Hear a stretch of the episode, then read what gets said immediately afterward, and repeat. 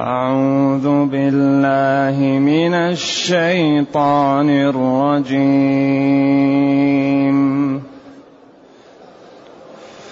بل اتبع الذين ظلموا أهواءهم بغير علم.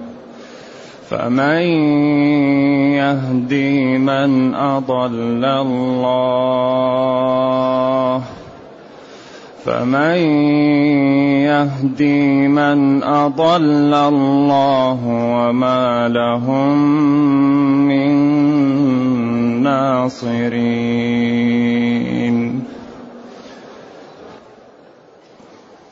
فأقم وجهك للدين حنيفا. فطرة الله التي فطر الناس عليها. لا تبديل لخلق الله. ذلك الدين القيم. ذلك الدين القيم ولكن أكثر الناس لا يعلمون.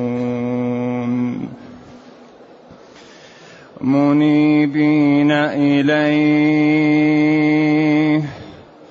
منيبين إليه واتقوه وأقيموا الصلاة.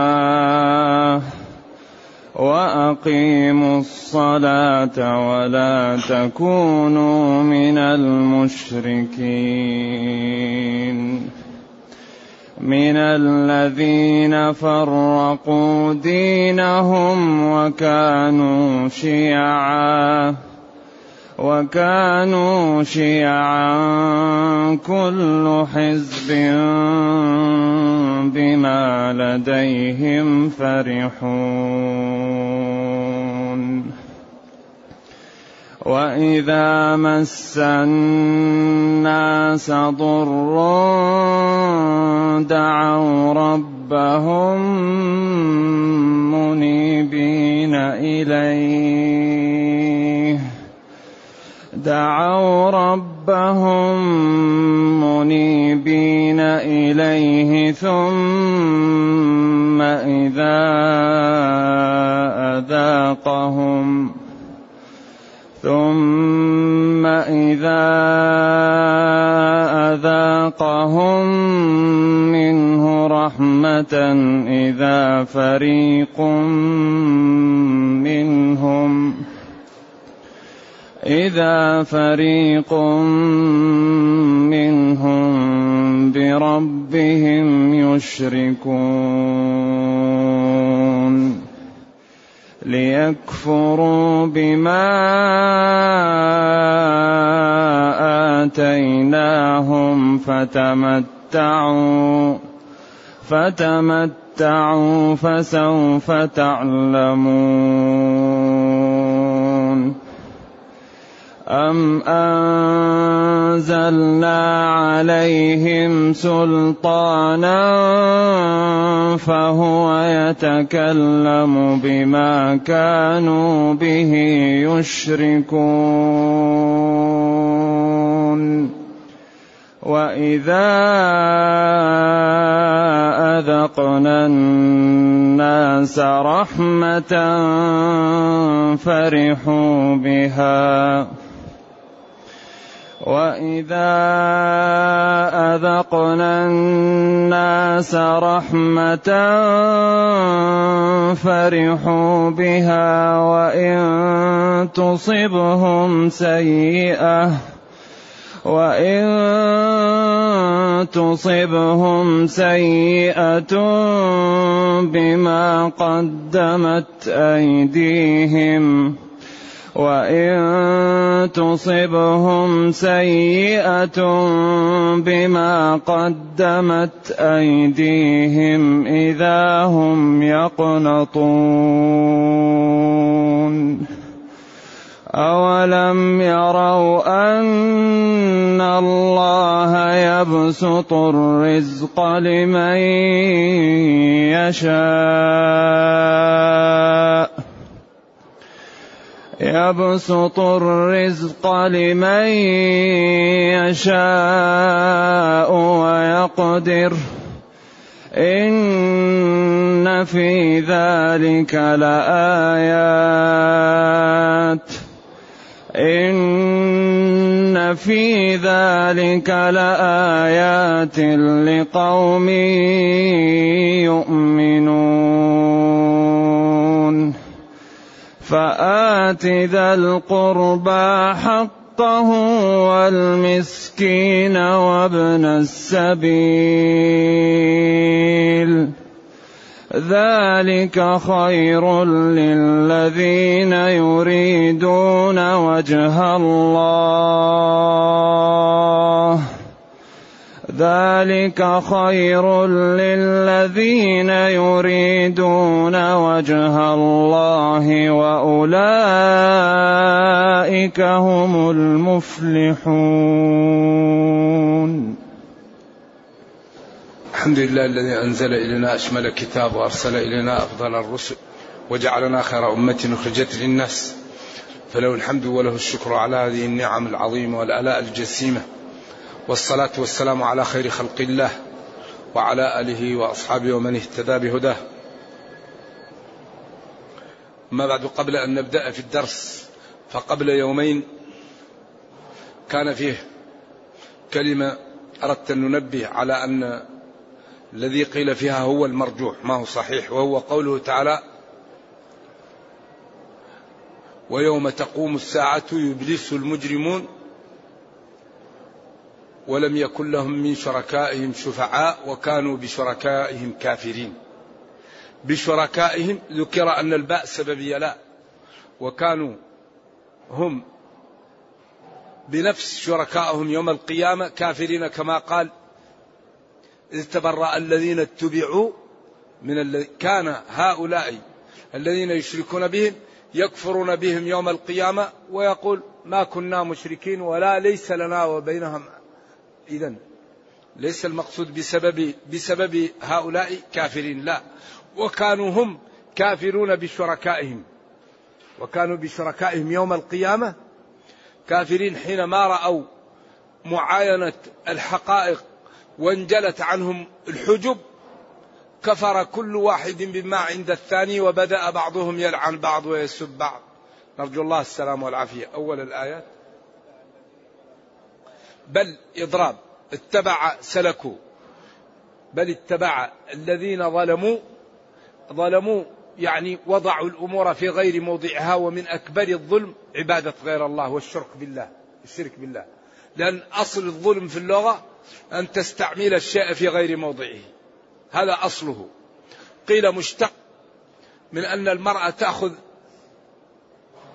اللبن قبل أن يروب وتمخضه لضيوفها. مستعجلة عليه إكراما لهم فهذا يسمى الظليم لأنه مخيض قبل وقت مخضه ثم صار كل شيء في غير موضعه يسمى ظلم لكن هذا أصله عند العرب أن تأخذ المرأة اللبن وتضعه وتضعه في وعاء الحليب الذي. في وعاء الحليب الذي يسمى اللبن الذي يسمى الشكوى وتحركه تمخضه. لتخرج منه الزبد الزبدة الحال ويبقى اللبن الذي هو الشنين. فإذا جاءها الأضياف وأرادت أن تكرمهم تمخضه قبل أن يروب فيقال له الظليم. هذا أصل الكلمة في اللغة. ثم أصبح كل شيء وضع في غير موضعه يقال له ظلم ظلم. ومن أكبر الظلم وضع العبادة في غير الله. هذا الظلم الكبير. وكذلك التعدي على الآخرين لأن هذا وضع الشيء في غير موضعه ظلم. ومنه الأرض التي لا تصلح للحفر إذا حفرت يقال لها المظلومة. إذا بل حرف إضراب اتبع الذين ظلموا اتبعوا كفروا وعبدوا غير الله أهواءهم. أهواءهم ما يشتهون. ولذلك أخطر شيء على العاقل الهوى. الهوى هو الذي يردي. قال تعالى ونهى النفس عن الهوى. وقال حجبت الجنة حجبت النار بالشهوات. وقال ابن دريد وآفة العقل الهوى الهوى. فمن على على هواه عقله فقد نجا. تبعوا أهواءهم. يريد أن ينام ينام. يريد أن ينظر ينظر. يريد أن يمشي يمشي. يريد أن يأكل يأكل. يريد أن يتكلم يتكلم. خلاص. يعني قائد هواه. ذلك الفرق بين المتقي وغير المتقي. المتقي قالوا لا يكون بليغا. المتقي ما يستطيع أن يكون بليغ لأن البليغ ينطلق في الكلام. والمتقي إذا أراد أن يتكلم يخاف أن يقع في الخلطة فيكون كأنه عي لتقاه. ذلك ترى المتقي هو فصيح وسحبان لكن إذا أراد أن يتكلم يخاف. تشوفه كأنه عي لخوف الله يخاف أن يقول كلام غلط أو يقول شيء لا يجوز فيتكلم برفق ويتأمل الكلام. اتبعوا أهواءهم. ولذلك الإيمان قيد الفتك. الإيمان قيد الفتك. الإيمان قيد. واحد يظلمك تخاف الله ما تقدر تتعدى عليه. والديك يأخذوا مالك. وبعدين ينغصوا عليك حياتك وأهلك وولدك. ما تقدر تعمل شيء تقول سمعا وطاعة. ما تقدر. تسمع حي على الصلاة وأنت في غاية التعب والنعاس. ما تقدر تنام تروح تصلي. تكون في مجلس تشتهيه ويؤنسك مع أهلك أو مع أولادك أو مع أحبتك. يأتي أمر واجب ما تقدر تتأخر. الذين ظلموا يتبعون أهواءهم. خلاص. ما يشتهي يقوله ما يشتهي ينظر إليه ما يشتهي يسمعه ما يشتهي يأكله. يذهب إليه. مشكل. بغير علم. بعدين قال أهواءهم بغير علم. أما إذا كان هواك يعني يطابق الشرع لا مانع. ولذلك يقال شرع طابق الهوى. ممتاز. تكون تهوى شيء وهو مباح. والمباح حلال. قل من حرم زينة الله؟ الملبس الجميل والمركب الجميل والمسكن الجميل والزوجة الجميلة واللباس الجميل. قل من حرم زينة الله؟ التي أخرج العبادة. وإن الله يحب أن يرى أثر نعمه على عبده. هذا من الشكر. ولكن لا الحرام لا. فمن يهدي من أضل الله؟ لا أحد يستطيع أن يهديه من أراد الله إضلاله. ما يمكن. من؟ استفهام مقصود به النفي. من أضله الله عياذا بالله لا يهديه أحد. ولذلك الذي يختم الله عليه ما يمكن أن يهتدي مهما كان. يشاهد ترى الإنسان مريض ويقال له المرض الذي أصابك قاتل وهو مغرق في الفسوق. هذا يخيف. إنسان قيل له أنت مريض ومرضك خطر أليست فرصتها أن يتوب؟ وأن يفتح صفحة جديدة وأن يبادر لكن تشوفه مدمن على المعاصي على على المحرمات. هذا هذا اللي خوف ذلك الذي يختم الله عليه بالشقاوة. لا يمكن أن يهديه أهل الأرض ولو جاءوا. ولذلك نبينا قال لعمه يا عم قل لا إله إلا الله. يا عم قل كلمة نحاج لك بها عند الله. فجاءه شياطين الإنس وثاروا فيه الشيطنة أترغب عن ملة عبد المطلب؟ عبد ملة عبد المطلب الجهل والكفر.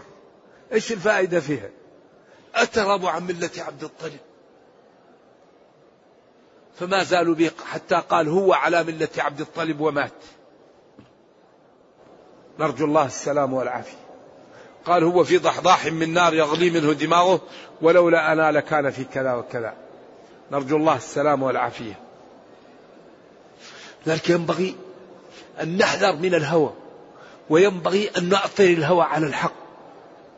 واحد أنت أعلم منه وأكبر منه وأكثر جاه. قال الحق. لا تغمضه. قول صحيح. هذا الذي قال فلان صح.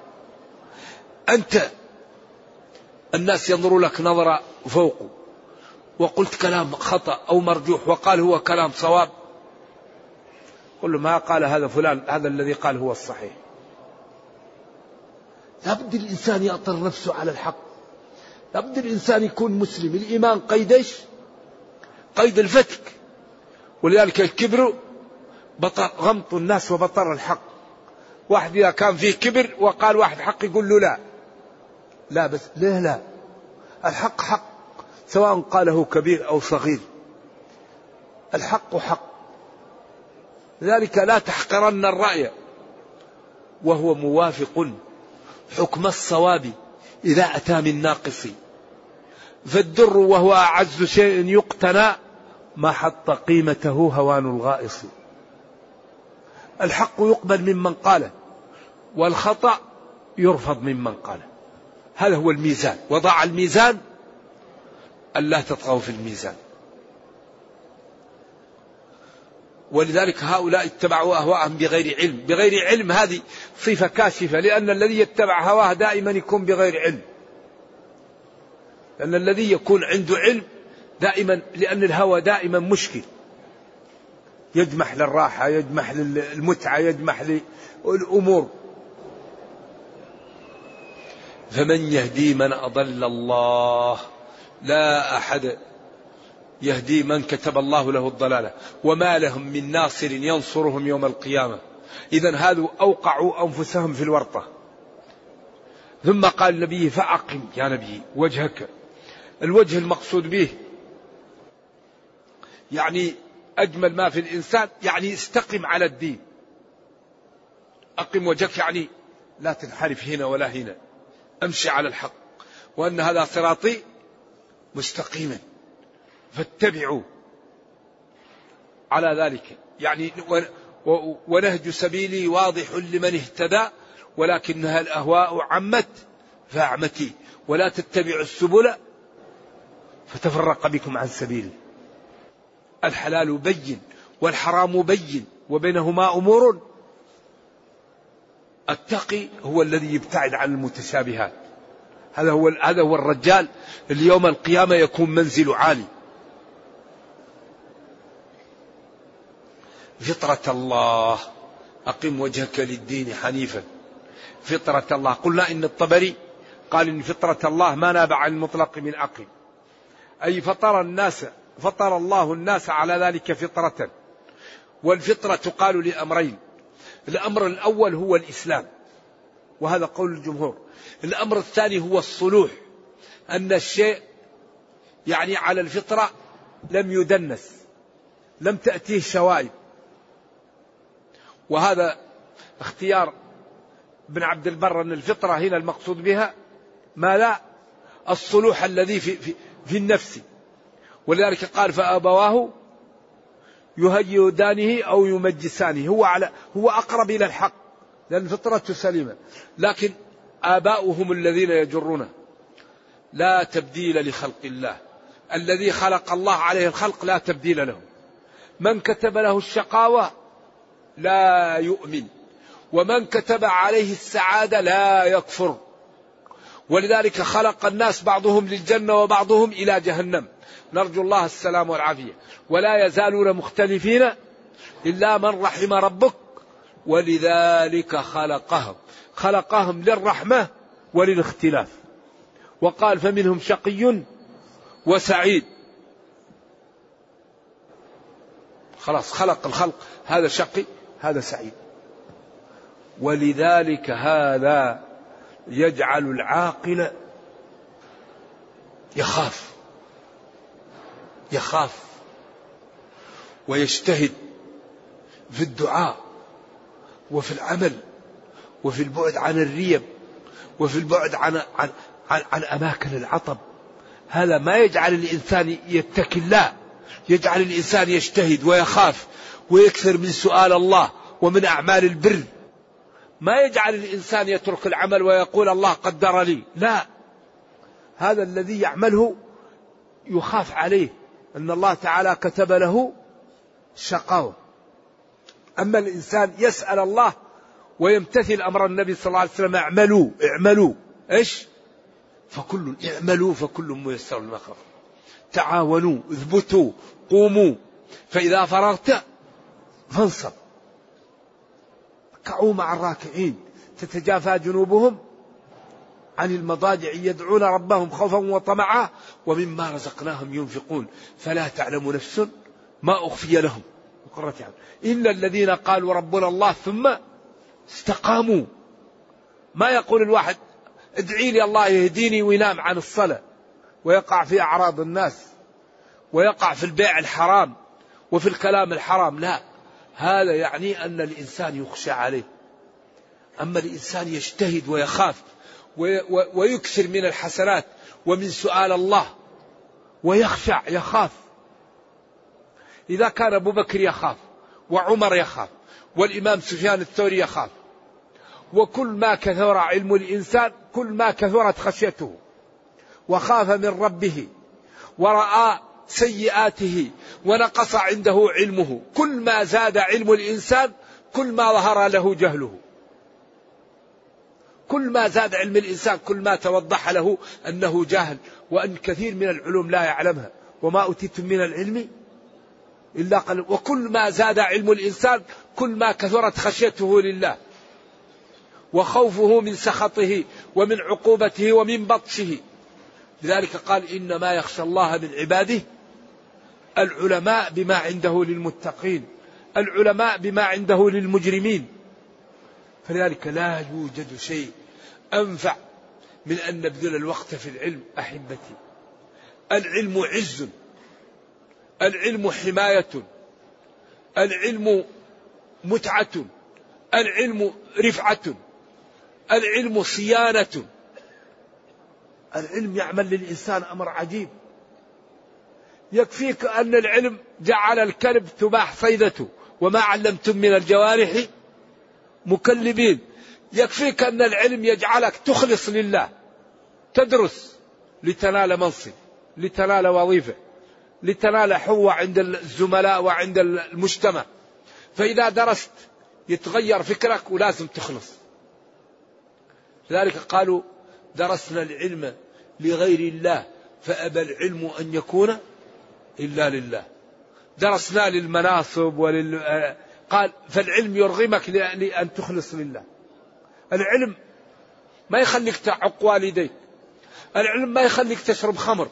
العلم ما يخليك ترابي. العلم ما يخليك تنمم. العلم ما يخليك تغتاب الناس. لأنك تعلم أيحب أحدكم أن يأكل لحم أخيه؟ ميتا فكرهتموه. فالعلم يخليك ترتفع. ترتفع عن سفاسف الأمور. يخليك تجتهد في معالي الأمور. فتتمتع في الدنيا. وتعز فيها وترحم يوم القيامة.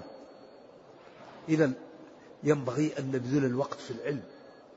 ولذلك الوقت المبذول للعلم الله يبارك لك فيه.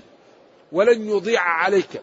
بل يجعل الله لك الله به العزة في الدنيا والرحمة في الأخرى. ذلك الدين القيم. قيم أصلها قيم. الذي لا اعوجاج فيه. ولكن أكثر الناس لا يعلمون. ذلك الدين القيم الذي لا اعوجاج فيه. ولكن أكثر الناس لا يعلمون. ولكن أكثر الناس لا يعلمون هذه الجملة معترضة. محذرة من أن أكثر الخلق ليسوا أهلا للقدوة.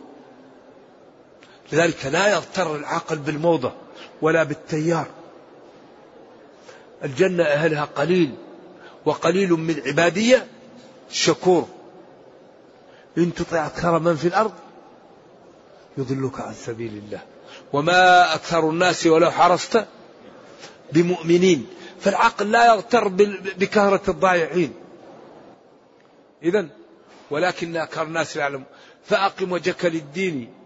أه، حنيفا. فطرة الله التي فطر الناس عليها منيبين إليه.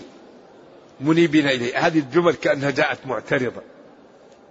منيبين تائبين إليه من الذنوب ومن التقصير ومن الوقوع في أعراض الناس. منيبين تائبين إليه. واتقوه. اجعلوا بينكم وبين عذاب الله وقاية بتقواه. بعدين عطف خاص على عام. تقوه عام. وأقيموا الصلاة خاص لأن من أكبر أسباب التقاء الصلاة. الصلاة فيها كل مكونات اللي تقوي الإيمان. يعني كأنها غذاء كامل للإيمان الصلاة. الذي يصلي يقوى إيمانه. زي الغذاء للبدن يكون كامل الصلاة كأنها غذاء كامل للبدن. للإيمان.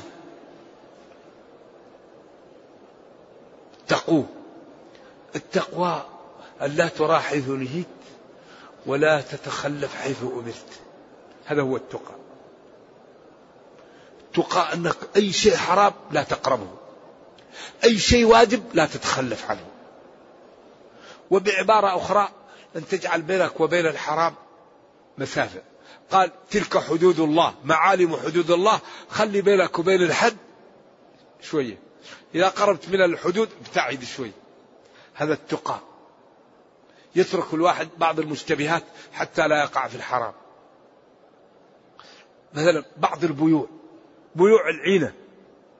بعض العلماء قال مباحة أتركها. الأسهم بعض العلماء قال مباحة أتركها. لا جمعوا عشرين يجمعوا كل واحد يأخذ هذه الفلوس شهر. بعض العلماء قال سلف بالزيادة. أتركها. أي شيء في شبهة أتركه. إن كنت تكون إيش؟ رجال تحتاط. لأنك إذا سويت تكون رصيدك كبير. أما إذا قال الواحد الله غفور رحيم نترخص من هنا ونترخص من هنا ونترخص من هنا بعدين هذا يضعف. ذلك كل ما الإنسان عمل بالدين كل ما انصقل الدين فإذا دعا الله استجاب له تترك من هنا شيء لله الله يعوضك أضعاف مضاعفة من هنا. ما يترك العبد شيء لله ويضيعه لأنه كريم وقادر. ويقول إن الله لا يضيع أجر. فأنت إذا تركت شيء لله أنت تربح. هذا الذي تركته لله الله سيضاعف لك أضعاف مضاعفة ويعوضك ويبارك لك ويعوضك عما تركت. لكن نحن نستعجل. وأقيموا الصلاة. ما قال أدوا الصلاة؟ الصلاة لها 14 ركن. تسعة شروط. كم واجب كم سنن كم أنداب. قمها كاملة بشروطها وواجباتها وأركانها وسننها وأندابها. تأخذ مئة في المئة. بعدين تمنعك من الفحشاء والمنكر. إن الصلاة تنهى بس إذا أديت كاملة.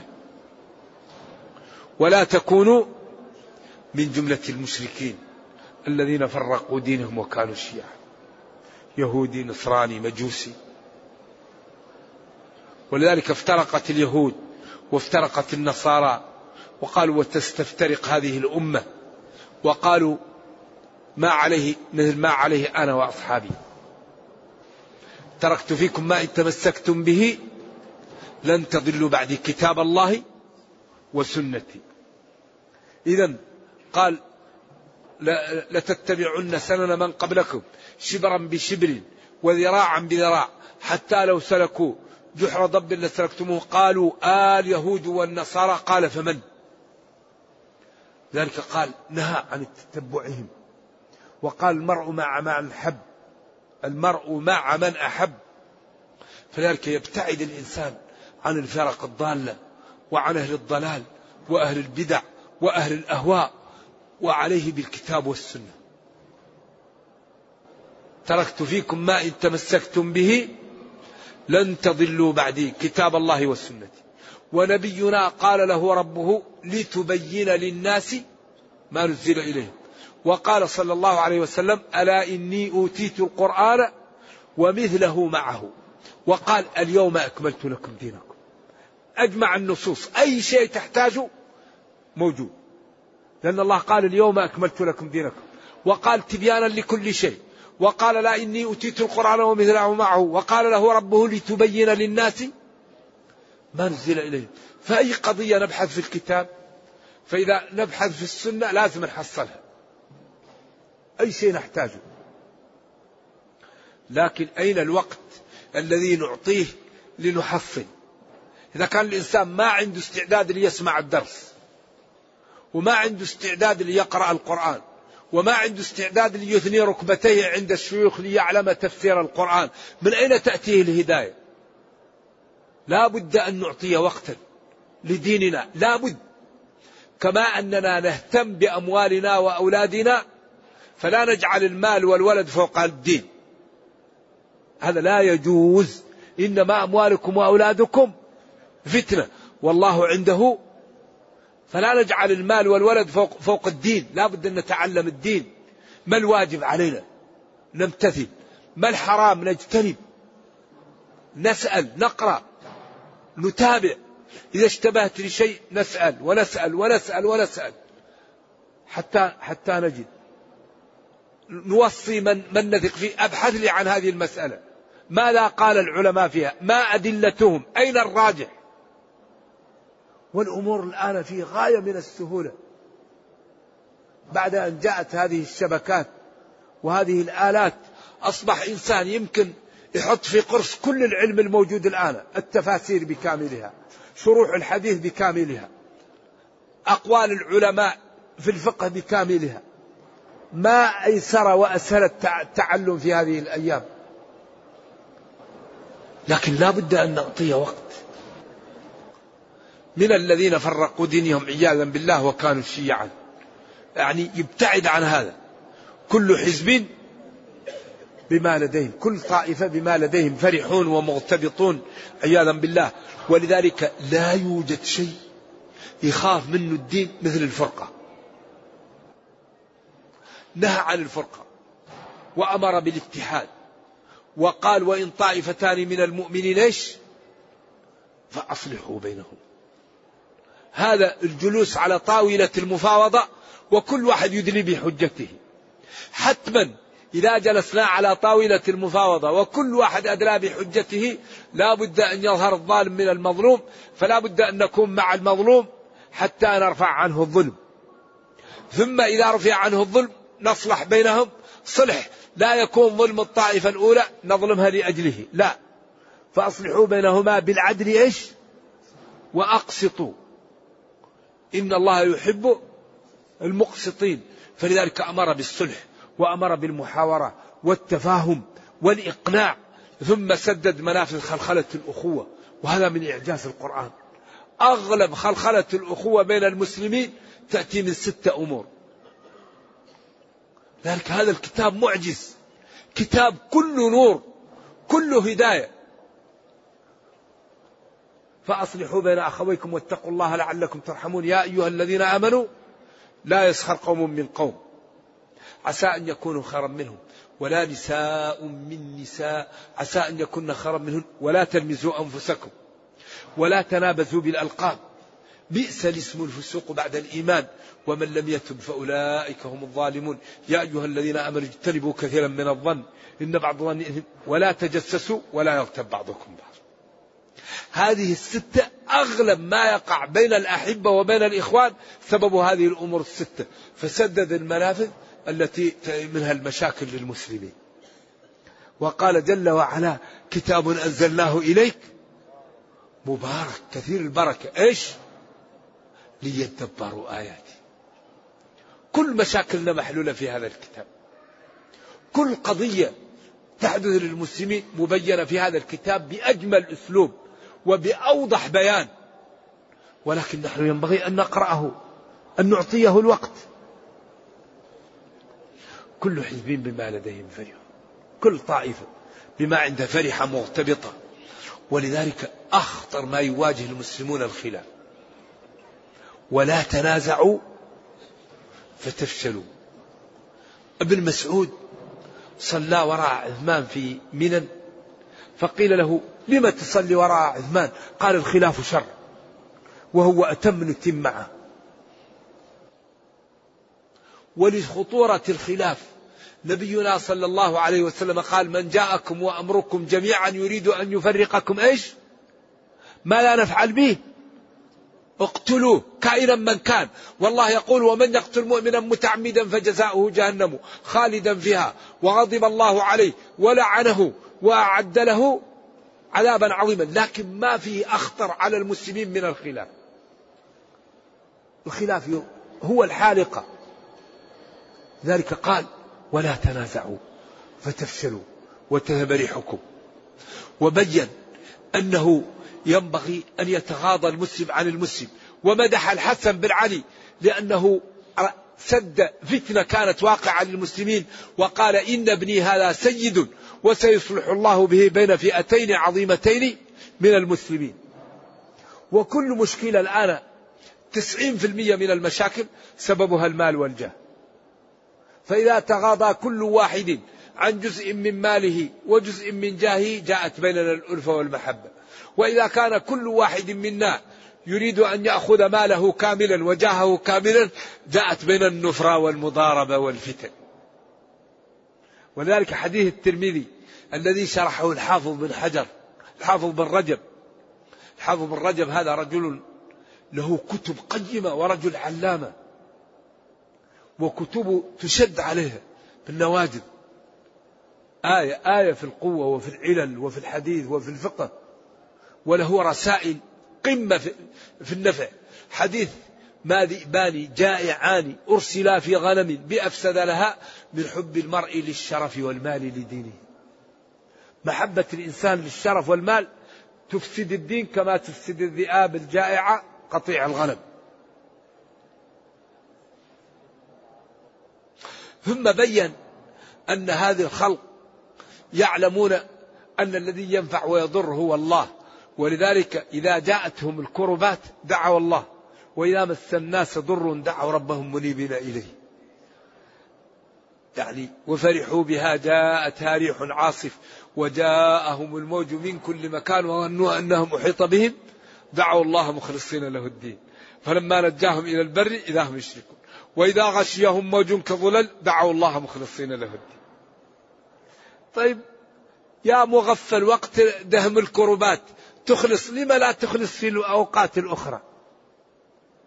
ذلك الله يقول أفلا يتدبرون؟ استعملوا عقولكم. العقل أعطي لي لي ليميز به الإنسان. وجعل لكم السمع والأبصار والأفئدة لعلكم تشكرون. أعطانا موارد العلم لنشكر الله. ما هو لنكفر؟ لنستعمل هذه النعم في معصية الله. وجعل لكم السمع والأبصار والأفئدة إيش؟ لعلكم تشكرون.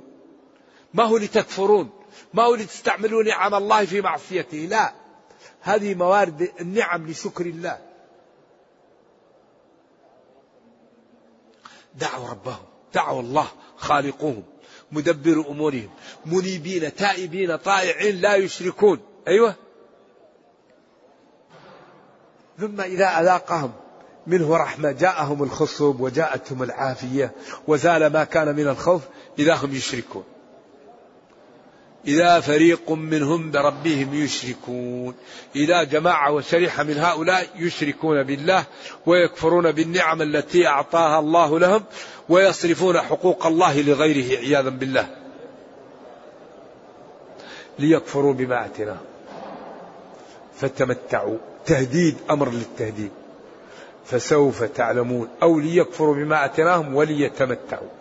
وليتمتعوا ليكفروا وليتمتعوا أو ليكفروا بما أتناهم وليتمتعوا. يمكن أمر للتهديد ويمكن معطوف على ليكفروا.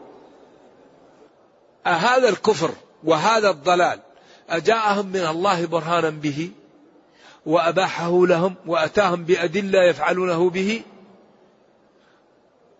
أم هم أم أنزلنا فهو يتكلم بما كانوا به يشركون يقول لهم هذا مباح.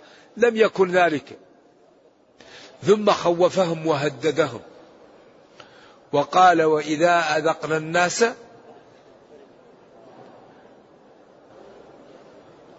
يعني رحمة فرحوا بها. وإن تصبهم وإن تصبهم سيئة بسبب ما قدمت أيديهم إذا هم يقنطون. إذا هم ييأسون من رحمة الله ويقعون في الهلع. خلق الإنسان هلوع. إذا مسه الشر جزوع. وإذا مسه الخير منوع. الإنسان أمره عجيب. ولذلك ما ما أكرم الرب خلقا مثل الإنسان. ولقد كرمنا بني آدم.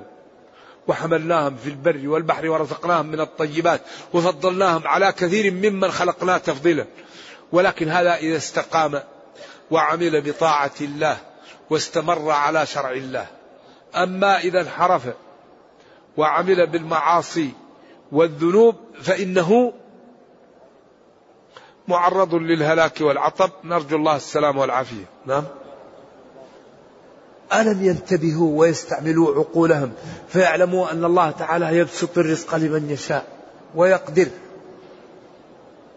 يجعل بعض الناس غني وبعض الناس فقير وبعض الناس عنده الكفاف. مهما حاول الإنسان بعض الناس يعطي عطاء من لا يخشى الفقر ويزيد المال.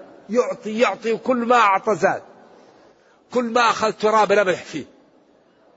وبعض الناس طول اليوم في السوق وما يجيب ولا حاجة. الله هو اللي يعطي رزاق. وبعض الناس يعطيه الكفاف.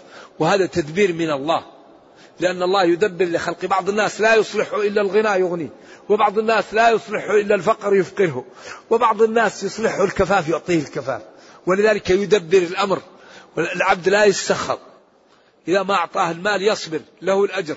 وإذا أعطاه المال يشكر له الأجر. ترى العالم نضوا مرملا. صفر كف لم يساعده سبب. وترى الجاهل قد حاز الغنى. محرز المأمول من كل أرب. قد تجوع الأسد في آجامها والذئاب الغبس تعتام القتب. نعم. كم عالم يسكن بيتا بالكرى. وجاهل له قصور وقرى. لما قرأت قوله سبحانه نحن قسمنا بينهم زال الميراث. كم عالم عالم نعيت ملاهبه وجاهل جاهل تراه مرزوقا. هذا الذي صير الأوهام حائرة وجعل العالم النحرير زنديقا. ما في. الله يكتب. الشافعي يقول وإذا سمعت بأن محروما أتى ماء ليشربه فغاض فصدقي. وإذا سمعت بأن مجدودا أتى عودا فأثمر في يديه فحققي. ومن الدليل على القضاء وكونه بؤس اللبيب وطيب عيش الأحمق. الله. هو لكن الإنسان يتسبب ويسأل الله. من أكبر أسباب الرزق الاستقامة. من أكبر أسباب الرزق الصدقة. من أسباب الرازق الواحد يبيع ويشتري. يحرث يزرع يشتغل. العبد إذا اشتغل وقال اللهم ارزقني الله يقول ادعوني أستجب لكم. لكن الذي يكتب له الله الفقر ما يرضى يشتغل. ينام. أما الذي يشتغل ويسأل الله أكبر أسباب الغنى الصدقة. لا توكي فيوكي الله عليك من الذي يقرض الله قرضا حسنا فيضاعف له أضعافا كثيرة. كمثل حبة أنبتت سبع سنابل في كل سنبلة مئة حبة والله يضاعف لمن يشاء. فالذي يمسك يده عن الصدقة هذا يعني يخاف عليه. أما الذي يتصدق هذا يرجى له الخير. إذا هناك في أسباب للغنى وفي أسباب للفقر. فالذي يأخذ بأسباب الغنى الله يغنيه. إن في ذلك لآيات لقوم يؤمن واحد قوي يمكن ملاكم ولكن كل ما ذهب للسوق ولا قرش. واحد ضعيف ومريض وتعبان وكل ما ذهب للسوق يأتي بالأموال. إن في ذلك الآيات لقوم يؤمنون. ما له علاقة بالقوة. واحد ذكي ولبق وكل ما راح للسوق يخسر. واحد مغفل وكل ما راح للسوق يربح. مغفل أهبل ولكن كل ما باع يربح. هذا الله يعطيه. يعني عنده عقل وعنده لباقة كل ما باع يخسر. إذا يبسط الرزق لمن يشاء ويقدر. ثم بين قال لنبيه فآتنا القربى حقه. قرابتك إذا كان عندك مال أعطيهم. فإذا لم يكن عندك مال رد رد جميل. المسكين الذي لا يجد ما يكفيه إذا كان عندك مال أعطيه. إذا لم يكن ما عندك مال رد رد جميل. ابن السبيل المسافر الذي لا يجد ما يكفيه. إذا كان عندك أعطيه إذا لم يكن عندك إيش؟ رد ردا جميلا. كما قال الله لنبيه وإما تعرضن عنهم ابتغاء رحمة من ربك ترجوها. قل لهم قولا ميسرا إن جاءت الصدقة إن جاءت الإبل إن جاء الخير أبشروا أملوا خيرا.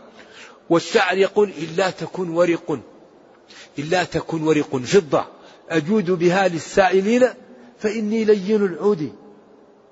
لا يعدم السائلون الخير من خلقي إما نوالي وإما حسن مردودي.